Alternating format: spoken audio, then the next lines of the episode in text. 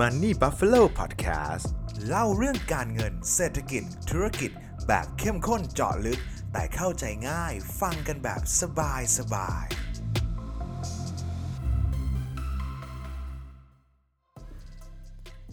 ไทยจะได้หรือเสียเมื่อมีการขยายเพดานหนี้สาธารณะต่อ GDP จาก 60%เป็น 70%วันนี้ผมมีเรื่องมาเล่าให้ฟังนะครับ ยินดีต้อนรับทุกท่านนะครับ กลับเข้าสู่รายการ Money Buffalo Podcast นะครับ ช่วงนี้ก็เป็นอีกช่วงหนึ่งนะครับ ที่มีข่าวหลาย ๆ ข่าวออกมาค่อนข้างเดือดกันเลยนะฮะ แล้วก็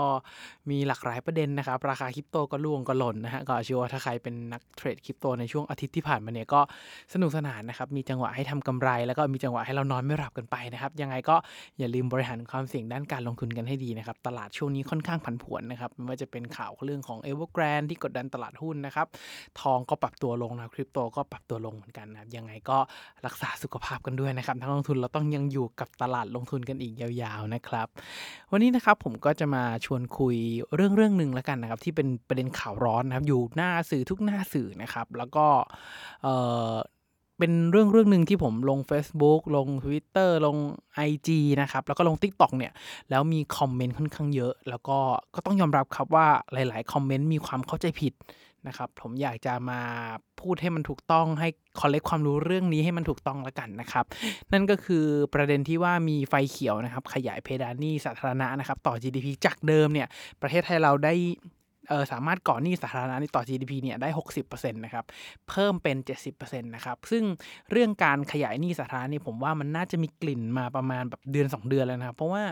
มีงานแถลงจากธนาคารแห่งประเทศไทยอยู่งานหนึ่งนะครับเธอทางผู้ว่าเศรษฐพุทธเนี่ยครับได้ออกมาบอกตรงๆเลยนะครับ ว่าไทยตอนนี้จำเป็นต้องขยายเพดานหนี้ เพื่อกระตุ้นเศรษฐกิจเพื่อกู้เพิ่มเพื่อมากระตุ้นเศรษฐกิจนะครับเพื่อให้ไทยเราเนี่ยสามารถรอดพ้นจากวิกฤตครั้งนี้ได้นะครับ ล่าสุดก็น่าจะข่าววันที่ 20 วันที่19วันที่ 20เลยนะครับที่ออกมาเนี่ยก็คือนายอาคมนะครับรัฐมนตรีคลังเนี่ยได้ออกมาแถลงเลยครับว่าคณะกรรมการนโยบายการเงินการคลังเนี่ยมีมติเห็นชอบให้ทบทวนเรียบร้อยนะครับว่าจะขยายเพดานหนี้เนี่ยจาก 60 เป็น 70%นะครับก็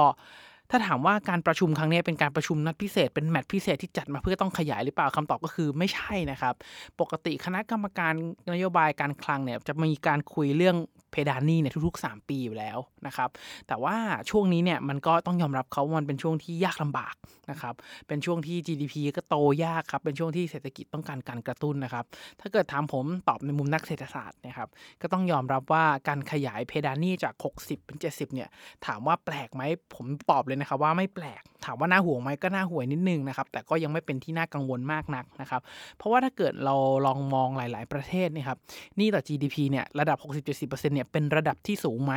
คำตอบก็คือไม่นะฮะมันอยู่ในระดับกลางๆ มีประเทศที่ต่ำกว่า แล้วก็มีประเทศที่สูงกว่าประเทศที่สูงกว่าเยอะแยะมากครับญี่ปุ่นเนี่ยปาไป 200 กว่านะครับอิตาลีโปรตุเกสสเปนนะครับฝรั่งเศสเนี่ยร้อยอัพทั้งนั้นนะครับแต่ยูยูโรยูโรโซนตรงนั้นเนี่ยค่าเฉลี่ยหนี้ต่อ GDP เนี่ยจะอยู่ประมาณแบบ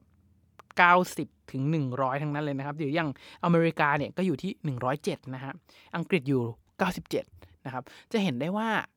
หนี้ต่อ GDP นะครับมันอยู่ในระดับค่อนข้างสูงในหลาย ๆ ประเทศ แต่ว่าการที่เราจะเอาประเทศไทยเนี่ยไปเทียบกับประเทศเหล่านั้นเนี่ยบางทีอาจจะไม่ถูกต้องมากนักนะครับจริง ๆ ต้องเปรียบเทียบจากวินัยทางการคลังเปรียบเทียบกับ GDP ของตัวเราเองนะครับผมก็เลยไปลองดูข้อมูลนะครับว่าตอนนี้เราเป็นอย่างไรบ้างนะครับ ตอนนี้ GDP บ้านเรานะครับอยู่ที่ 16 ล้านล้านนะฮะต่อปี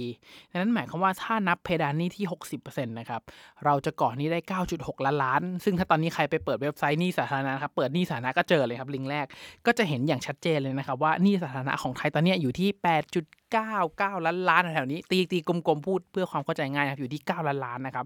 ดังนั้นหมายความว่าตอนนี้ไทยเรายังเกาะหนี้ได้อีกประมาณ6แสนล้านล้านนะครับถ้าในกรณีที่หนี้ฐานะต่อ GDP ได้แค่60%ซึ่งกฎหมายกำหนดไว้ แต่การขยายหนี้ต่อ GDP ครั้งนี้นะครับเพิ่มเป็น 70%เนี่ยมันจะทำให้เราสามารถก่อหนี้สาธารณะได้เพิ่มขึ้นเป็น 11.2 ล้าน นะครับนั้นหมายความว่าพูดตัวเลขกลมๆเลยครับ การขยายเพดานหนี้ครั้งนี้เนี่ยจะทำให้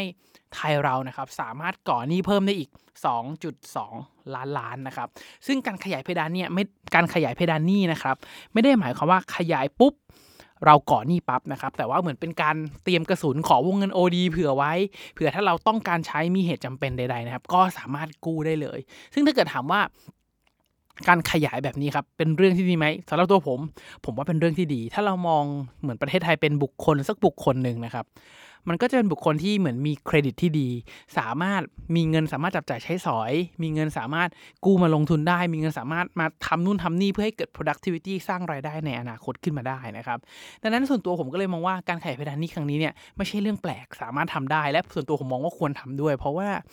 ในช่วงระยะเวลาวิกฤตแบบนี้ครับเป็นช่วงที่เวลาต้องการกระตุ้นเศรษฐกิจ อันนี้ตรงนี้ขอยกเรื่องการเมืองออกไปก่อนนะครับคือเนื่องจากว่า วิกฤตของโควิดนะครับมันกระทบด้วยกันทั้งโลกดังนั้น การกระตุ้นเศรษฐกิจจากทางภาครัฐนะครับ เป็นเรื่องที่สำคัญมากๆ เพราะว่าอย่างกระตุ้นจากตัวคือต้องเกิดอย่างนี้ก่อนนะครับว่า GDP เนี่ยมัน มันจะประกอบด้วยสี่เครื่องยนต์หลักนะครับ เครื่องยนต์แรกนี่คือคอนซูมก็คือบริโภคจากภาคประชาชนภาคครัวเรือนเลย อันที่ 2 คือ investment อันที่ 3 คือ government spending อันที่ 4 คือ export และ import นะครับ ซึ่งไอตัว C consumer เนี่ย มันกระตุ้นแทบไม่ขึ้นแล้วครับ เพราะว่าต้องยอมรับว่าเงินในกระเป๋าของประชาชนเนี่ยเริ่มหมดลงเรื่อยๆ แล้วนี่ครัวเรือนเนี่ยตอนนี้ก็อยู่ระดับที่ 90%บวกๆแล้วนะครับ ซึ่งถือว่าสูงมาก การจะกระตุ้นผ่านตัว C เนี่ยเพื่อให้กู้มากขึ้นใช้จ่ายมากขึ้นเนี่ยทำได้ค่อนข้างจำกัดแล้ว ตัว I นี่ไม่ต้องพูดถึงครับภาคเอกชนตอนนี้ไม่ลงทุนแน่นอนถึงลงทุนก็ไม่ลงทุนในไทยนะครับไปลงทุนที่อื่น เวียดนามดึงไปที่อื่นดึงไปหมดนะครับในช่วงที่ผ่านมาเนี่ยเราเลยจะได้เห็นข่าวเรื่องการลงทุน EEC ถูกไหมครับการ EEC เป็นการลงทุนครั้งใหญ่ในรอบ 30 ปีของเมืองไทยเลยนะครับในการปรับโครงสร้างพื้นฐานเพื่อดึงดูดเม็ดเงินลงทุนดึงดูดโครงสร้างต่างๆ กลับเข้ามานะครับดังนั้นเนี่ยแล้วก็อีกเครื่องยนต์อีกตัวหนึ่งก็คือ export ลบ import ซึ่งไม่ต้องพูดถึงช่วงนี้นะครับค่อนข้างกระตุ้นได้ยากนะครับตราบใดที่เมืองยังไม่เปิด นักท่องเที่ยวยังไม่เข้า ก็ยากที่จะกระตุ้นครับ เพราะว่าการท่องเที่ยวกับ GDP ในบ้านเรานะครับ เป็นอะไรที่การท่องเที่ยวนี่คือ the แบกของ GDP เรามากๆครับ มันแบกอยู่เยอะเหมือนกัน ดังนั้นถ้านักท่องเที่ยวยังไม่กลับมานะครับ ต่อให้มีภูเก็ต sandbox ที่เราผ่านมาก็ภูเก็ต sandbox ผลตอบรับก็ไม่ได้ดีนะครับ แค่ลองคิดว่านักท่องเที่ยวมาอยู่ได้แค่ในภูเก็ตต้องกักตัว14วันไปนู่นไปนั่นไม่ดีไม่ได้เป็นผมเป็นนักท่องเที่ยวก็ยังไม่ตัดสินใจมาในช่วงนี้นะครับ ดังนั้นถ้าเกิดถามผู้ประกอบการที่ภูเก็ตเนี่ยมันก็ยังไม่ work มันก็ยังไม่กลับมาครับ ดังนั้นเนี่ยถ้าเกิดถามผม เครื่องยนต์ตัวเดียวที่จะสามารถขับเคลื่อน GDP ให้มันวิ่งต่อและยังไปต่อได้และยังหายใจต่อได้นะครับ มันก็เลยคือตัว G ซึ่งการใช้จ่ายของตัว G ของทางภาครัฐเนี่ยครับแน่นอนมันมาจากการก่อหนี้แน่นอน รัฐบาลจะต้องมีเงินจากการก่อหนี้ พอก่อหนี้ปุ๊บเราค่อยเก็บภาษีไปคืนถูกไหมฮะแต่ว่าปัญหาที่ผมเชื่อว่าที่ติดใจหลาย ๆ ท่านอยู่ครับมันไม่ใช่ประเด็นเรื่องของการว่าเราขยายหนี้หรือเปล่า ซึ่งการขยายเพดานหนี้เนี่ยมันเรายังไม่ได้กู้นะครับอย่างที่ผมย้ำไป แต่ว่าสิ่งที่เราน่าจะ question ซึ่งถึงตัวผมก็ question แล้วก็มีคำถามอยู่เหมือนกันนะครับว่าประเด็นคือมันไม่ใช่ประเด็นว่าเราเป็นหนี้เพิ่มหรือเปล่าครับ แต่ประเด็นคือแหล่งที่ไปของเงินเนี่ยครับมันมีประสิทธิภาพหรือเปล่า เพราะว่าถ้าเกิดกู้เงินมาเพื่อแจกเงิน ถ้าถามว่าการแจกเงินจำเป็นไหมส่วนตัวผมก็มองว่าจำเป็นนะครับ เพราะว่ามีหลาย ๆ คนเนี่ยคืออยู่ในระดับที่เรียกว่าไม่ไหวแล้ว การแจกเงินเนี่ยบางทีก็เป็นเงินเม็ดก้อนสุดท้ายที่ทำให้เขามีชีวิตต่อได้ ซึ่งมันก็จำเป็นนะครับในภาวะที่คนที่ทำอาชีพเรื่องของการท่องเที่ยวไม่ได้มีโอกาสมากนัก ไม่สามารถปรับตัวได้ มันมีคนที่ถูกทิ้งไว้อยู่เบื้องหลังนะครับหลายคน นะครับดังนั้นในกลุ่มคนพวกนี้ครับเขาจำเป็นจะต้องได้รับการกระตุ้นได้รับการแจกเงินนะครับ มันเป็นเรื่องจำเป็นนะครับ แต่ว่าการแจกเงินเรื่อยๆอย่างเดียวเนี่ย ผมกลับมองว่ามันจะทำร้ายตัวเราเองในระยะยาวนะครับ ถ้าเปรียบเทียบเหมือนประเทศไทยเป็นบุคคล เพื่อให้ทุกท่านเห็นภาพมากขึ้นนะครับ มันก็จะไม่ต่างจากการที่เหมือนเรากู้มาแล้วเราก็เอามากิน ไม่อยากใช้คำนี้แต่ว่ามันเหมือนกับการที่เราเอามากินบุฟเฟ่เอามาซื้อสินค้าฟุ่มเฟือย เอามาซื้อใช้แล้วหมดไป นะครับ แต่มันไม่ได้ช่วยทำให้ไปซื้อโน้ตบุ๊กเครื่องใหม่ในการประกอบอาชีพ ไม่ใช่ไปลงทุนเรียนคอร์สออนไลน์ เพื่อให้เรามีทักษะต่างๆ ที่มากขึ้น ไม่ใช่ไปลงทุนสอบใบเซอร์ ไม่ใช่ไปลงทุนสร้างโรงแรม เพื่อให้สามารถ ให้มีคนปล่อยเช่าสร้างรายได้เพิ่มในอนาคตได้ หรือแปลง่ายๆ ก็คือรายจ่ายทางการคลังของไทยในช่วงนี้นะครับ มันเป็นรายจ่ายที่ไม่ได้ก่อให้เกิดรายได้ที่เพิ่มขึ้นในอนาคต หรือแปลงง่ายๆ คือมันไม่ได้เพิ่ม GDP ไม่ได้เพิ่มความสามารถในการหารายได้ของประเทศไทยนะครับ ดังนั้นปัญหามันก็คือหนี้ที่สร้างไปครับ มันถ้าเอาแบบที่ง่ายกว่านั้นอีกนะครับ มันก็จะเป็นเหมือนกับการที่เราสร้างหนี้แต่ดอกเบี้ยของหนี้สูงกว่ารายได้ที่เราหาได้ มันก็จะเหมือนกับการที่เราพูดถึงเราก่อหนี้แต่เป็นหนี้เร็วครับหนี้เร็วก็คือหนี้ที่สร้างรายได้ได้น้อยกว่าดอกเบี้ยที่เกิดขึ้น ถ้าเกิดเราก่อหนี้แล้วเป็นหนี้เร็วเยอะๆครับ มันจะทำให้วินัยทางการเงินเราแย่ลงทำให้สภาพคล่องในในกระเป๋าเราลดลงนะครับ ซึ่งตัวประเทศเรานะครับ ก็เป็นแบบนั้นนะครับ ดังนั้นเนี่ยผมเชื่อว่าสิ่งที่พวกเราทุกคน question เนี่ยไม่ใช่เรื่องของการขยายเพดานหนี้แน่นอนนะครับ แต่ว่ามันเป็นประเด็นเรื่องของการที่ว่า กู้ไปแล้วมันเอาไปทำให้ productivity เพิ่มขึ้นหรือเปล่า ตัวอย่างของการที่ช่วยทำให้ productivity เพิ่มขึ้นในอนาคตนะครับ อย่างเช่น ลงทุนสร้างโครงสร้างพื้นฐาน ลงทุนสร้างรถไฟฟ้าความเร็วสูง ให้เกิดการจ้างงาน ให้เกิดการเดินทางการขนส่งที่ดีขึ้นสร้าง EEC 2 สมมุตินะครับ EEC 1 ยังยังไม่เสร็จดีนะฮะ สมมุติไปสร้าง EEC 2 EEC 2นะครับ เพื่อให้เกิดดึงเม็ดเงินลงทุนกลับเข้ามา หรือนะครับพูดไปเหมือนเอลซาวาดอร์ ดึงดูดให้คนที่อยากตั้งเหมืองบิตคอยเข้ามาตั้งสมมตินะครับ เราเปิดพื้นที่กรีนเอเนจีไปเลย แล้วก็เปิดให้คนที่อยากขุดเหมืองบิตคอยมาตั้งเหมืองในบ้านเราทำให้มันถูกกฎหมายเหมือนเอลซาวาดอร์นะครับทำเพื่อดึงดูดเม็ดเงินนะครับ อะไรแบบนี้ก็สามารถทำได้หรือว่าลงทุนพัฒนา ระบบการศึกษาให้ระบบการศึกษาเราดีมากขึ้นแต่ว่า ผมบอกแล้วระบบการศึกษาประเทศไทยเราค่อนข้างมืนหมนนิดๆนะฮะหรือว่าพัฒนาช่องทางการตลาดเพิ่มมูลค่าต่างๆนะครับในอนาคตที่มันเป็นระยะยาวที่มันสามารถช่วยสร้างรายได้ในอนาคตเพิ่มเติมได้นะครับอย่างโครงสร้างพื้นฐานอันเนี้ยโคตรชัดเจนนะครับว่าการลงทุนโครงสร้างพื้นฐานเนี่ยมันจำเป็นแล้วมันช่วยทำให้ productivity ของประเทศเพิ่มขึ้นได้จริงๆนะครับแล้วลงทุนวันนี้ จ่ายเงินน้อยกว่าลงทุนอีก 20 ปีข้างหน้าแน่นอนนะครับ ประเทศไทยเคยพลาดเรื่องของการรถไฟฟ้าความเร็วสูงอะไรพวกนี้มาเยอะมาก แล้วเราต้องจ่ายแพงมากขึ้นเรื่อยๆนะครับ ซึ่งอีกปัจจัยหนึ่งที่ผมว่าน่าติดตามเลยคือวงเงินนี้จะถูกใช้อย่างไรนะครับ จะถูกกระตุ้นระยะสั้นแรงขนาดไหน หรือว่าจะไปลงทุนระยะยาวสร้างโครงสร้างพื้นฐานไหมเนี่ย ผมว่าสถานการณ์โควิดเนี่ยครับ มีผลกระทบต่อเรื่องนี้สูงมากนะครับ ต้องติดตามเรื่องนี้กันดีๆนะครับ เอ่อ ด้วยเนื่องจากที่ว่าการเปิดเมืองเรื่องของการท่องเที่ยวเนี่ยมันเป็นสิ่งที่กระตุ้น GDP ได้ดีมากๆนะครับ ปัญหาก็คือถ้าเราจะเปิดเมืองตอนนี้เนี่ยจากตัวเลขจากงานวิจัยเนี่ยเขาว่ากันว่าจะต้องมีคนที่ฉีดวัคซีนเข็ม2นะครับได้อย่างน้อยประมาณ 70%ซึ่งจากตัวเลขเนี่ยในกรุงเทพอย่างเดียวก่อนนะครับฉีดวัคซีนเกือบจะ 100%แล้วเข็ม 2 ได้ประมาณ 40%นะครับซึ่งคาดการเนี่ยครับงานวิจัยที่คาดการออกมาเนี่ยเขาก็ว่ากันว่าน่าจะฉีดได้ครบ 70%นะครับช่วงปลายเดือนตุลาต้นเดือนพฤศจิอย่างช้าคือสัปดาห์ที่ 2 ของพฤศจินะครับก็น่าจะได้เห็นการฉีดวัคซีนได้มากกว่า 70%แล้วทุกอย่างก็น่าจะ กลับมาเปิดได้ดีมากขึ้นนะครับ ก็ถ้าเกิดวัคซีนดีกลับมาเศรษฐกิจกลับมาหมุนได้ เริ่มเกิดการจ้างงานกลับมานะครับเศรษฐกิจเริ่มหมุนผมว่า การแจกเงินเนี่ยก็มีโอกาสน้อยลงนะครับ ซึ่งการที่ขยายหนี้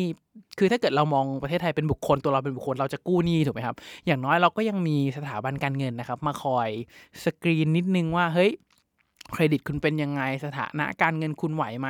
คุณยังจ่ายหนี้ได้หรือเปล่าครับ ถ้าเกิดดูแล้วเสี่ยงเกินไปการกู้มันดูไม่สมเหตุสมผล ธนาคารก็ปฏิเสธเราได้ถูกไหมครับ แต่ว่าอย่างกรณีระดับของประเทศนะครับ เวลาเขากู้เขาก็ออกพันธบัตรเขาออกพันธบัตรปุ๊บพวกเราสถาบันกองทุนก็เข้าไปซื้อครับดังนั้นมันมันมีลูกค้าอยู่แล้วแล้ว ถ้าเกิดมองไปในอดีตจนถึงตอนนี้เลยนะครับ ประเทศไรเราก็มีวินัยทางการคลังที่ค่อนข้างดีนะฮะก็ ยังไม่เคยดีฟอลนี่ยังไม่เคยเบี้ยวหนี้ยังจ่ายดอกจ่ายเงินต้นคืนได้ตามกรอบตามระยะเวลาที่ถูกกำหนดมาอย่างต่อเนื่องนะครับ ซึ่งโดยสรุปเลยเนี่ยถ้าเกิดถามว่าการขยายเพดานหนี้จาก 60 ขึ้นเป็น 70เนี่ยน่ากังวลไหมผมว่า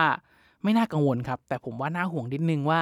เม็ดเงินอีก 2.2 ล้านล้านที่เราสามารถใช้เพิ่มได้เนี่ยครับจะถูกไปใช้กับอะไรนะครับ ซึ่งตอนที่คณะกรรมการนโยบายการเงินการคลังเขาแถลงนะครับ ก็ออกมาค่อนข้างชัดเจนว่ามีไว้เพื่อ